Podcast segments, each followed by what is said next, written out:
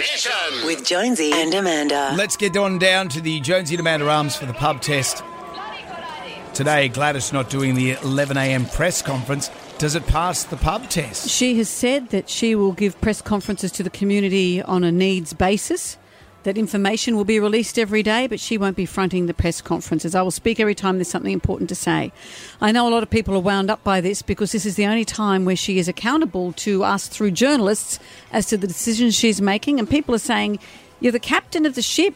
We're coming into the hardest month. You've said that this is going to be the toughest month in terms of COVID numbers. And next month, October, is going to be our hospitals will be at the brink. Where's where's the captain if she's not going to be accountable every day? Mm.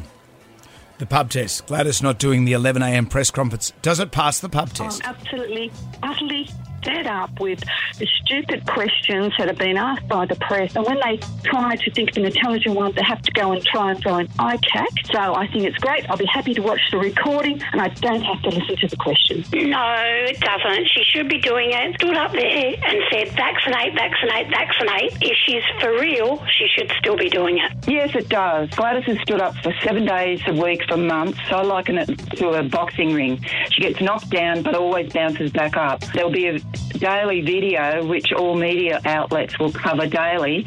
And she said that she will front the media when necessary. So let's give her a bit of breathing space. She said that she will be there when we need it. She's got other things to do as well. And I just think that we're still going to get the stats, whether she's standing there or not. Yeah, I think it does. We still get the numbers and tally them up, and I think it passes the pub test. I'm a healthcare worker and I just find it disgusting that we're still saying that, oh, the flu is worse. You know, we've got a much more complication rate, people presenting to hospital, but not everyone's getting admitted. So what Jones is saying is crap.